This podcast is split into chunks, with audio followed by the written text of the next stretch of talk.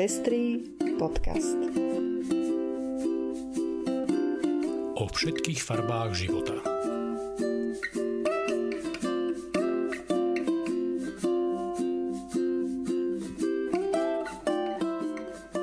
Vítame vás pri 65. vydaní Pestrých správ. Toto sú informácie, ktoré prinášame. Obmedzenie práv žien neprešlo len o jeden hlas. Londýn bude mať nové komunitné centrum pre LGBT ľudí. V roku 2021 zomrelo najviac transrodových ľudí v USA. Na Sri Lanke zatkli útočníkov podozrivých z nábožensky motivovaného násilia. Josh Kamalo sa bojí hrať na majstrovstvách sveta v Katare kvôli zákonom proti homosexuálom.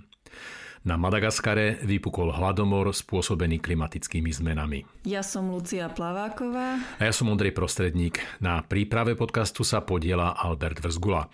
Nájdete nás aj na portáli Patreon. Ďakujeme, že viacerí nás už podporujete a tešíme sa, že vám záleží na šírení osvety v oblasti ľudských práv a ochrany menšín. Ak sa chcete pridať k našim podporovateľom, nájdite si náš profil na patreon.com. Srdečná vďaka a príjemné počúvanie. Posledné dni ukázali, že status quo súčasného stavu práv žien na Slovensku vysí na jednom hlase. Len jeden hlas nás delil od obmedzenia prístupu žien k interrupciám a ohrozenia ich zdravia a života.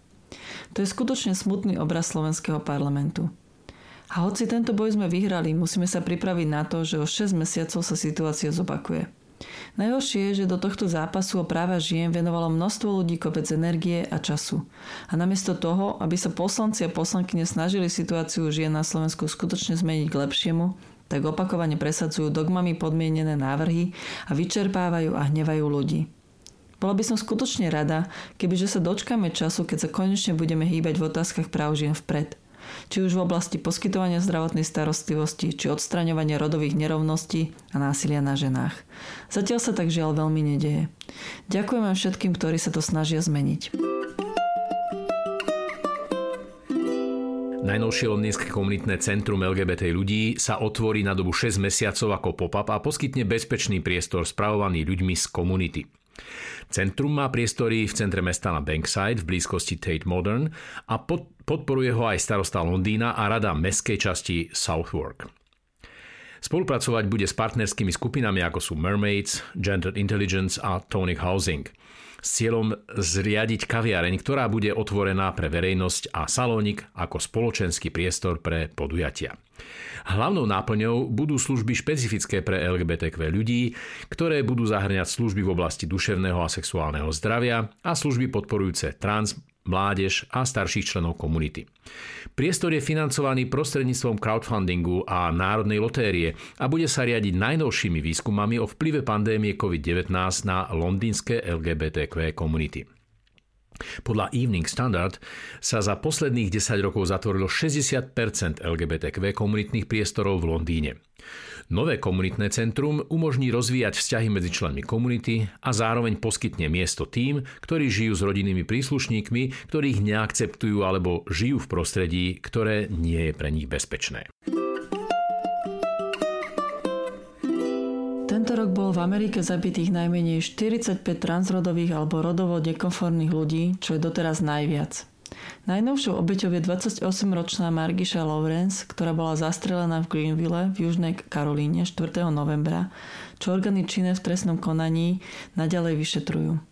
The Human Rights Campaign sledovala násilné smrteľné incidenty namierené proti transrodovým a rodovo nekonformným osobám počas celého roku 2020, pričom tento rok bol najnásilnejší od začiatkov záznamov v roku 2013.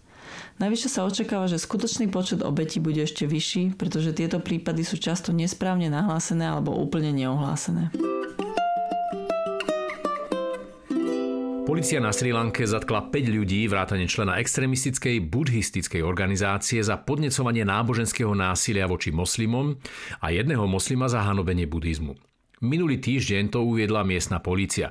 K zatknutiu došlo týždeň potom, čo diplomati odsúdili násilie voči moslimom na Sri Lanke a vyzvali vládu, aby dodržiavala práva menšín a slobodu náboženského vyznania. Zákonodarcovia už skôr obvinili vládu, že nedokázala zastaviť množstvo útokov na moslimskú menšinu. Od 17. apríla tohto roku bolo zaznamenaných viac ako 20 útokov na moslimov, vrátane podpalačstva v podnikoch vlastnených moslimami a útokov benzínovými bombami na mešity. Prezident Maitripala Sirisena a premiér Ranil Vikermasinge síce nariadili polícii, aby dodržiavala zákon, Násilie voči moslimom to však neukončilo. Moslimovia, ktorí tvoria približne 9% z 21 miliónovej populácie Sri Lanky, obvinujú z útokov Bodu Bala Sena alebo Buddhist Power Force, organizáciu, ktorá tvrdí, že šírenie islamu je hrozbou pre buddhizmus ako dominantné náboženstvo. Futbalista Josh Cavallo, o ktorého coming oute sme viac informovali pred pár týždňami, sa vyjadril, že by sa bál hrať na majstrovstvách sveta v Katare kvôli prísnym zákonom a trestom namiereným proti gejom. V otvorenom liste a videu zverejnenom 27. oktobra hráč Adelaide United zdieľal, že je gay, čím sa stal jediným otvorene od gejom patriacim medzi najvyšších profesionálnych futbalistov. V rozhovore pre podcast Guardians Today in Focus hráč vyjadril svoje výhrady k hraniu v krajinách, kde sú prísne tresty za príslušnosť k LGBT komunite. Čítal som niečo v tom zmysle, že v Katare udelujú trest smrti pre homosexuálov, tak, takže je to niečo, čoho sa veľmi bojím a naozaj by som kvôli tomu nechcel ísť do Kataru. Povedal na Margo jeho účasti na majstrovstvách sveta v Katare 2022.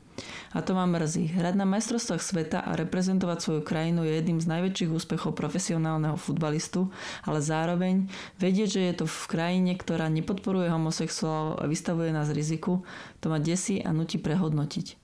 Je môj život dôležitejší ako robiť niečo naozaj dobré vo svojej kariére? Katarské zákony zakazujú homosexuálne konanie, pričom tresty sa pohybujú od najmenej jedného roka až po 10 ročne za mrežami. Kavalov ďalej uviedol, že aj profesionálni futbalisti ho kontaktovali s prozbou o podporu, odkedy verejne komunikoval svoju sexuálnu orientáciu a dodal, že sa obávajú spraviť podobný krok ako on. Na Madagaskare zavládol hladomor, ktorý je podľa OSN prvým spôsobeným klimatickými zmenami. Svetový potravinový program Spojených národov hovorí o viacerých na seba nadvezujúcich obdobiach sucha, ktoré znemožnili obrábanie pôdy a výpadky úrody viedli k rapídnemu zníženiu stavov dobytka. Začiatkom novembra to počas videokonferencie uviedol miestny riaditeľ programu Aduino Mangoni. Situáciu okrem toho zhoršili piesočné búrky, premnoženie kobyliek a dôsledky pandémie COVID-19. V dôsledku toho trpí hladom 1,2 milióna ľudí a 135 tisíc detí je ohrozených smrťou na podvýživu. Na odvrátenie najzávažnejších dôsledkov hladomoru je do apríla 2022 potrebných 60 miliónov eur. Mangoni zdôraznil, že kým potravinové krízy v Jemene, Južnom Sudáne či v Etiópii spôsobujú hlavne vojnové konflikty, na Madagaskare vládne mier a príčinou sú klimatické zmeny. stredu 17.11. sa o 17.11 uskutoční slávnostný ceremoniál pri príležitosti odovzdávania ocenení Biela vrana 2021 a to v sále činohry Slovenského národného divadla v Bratislave.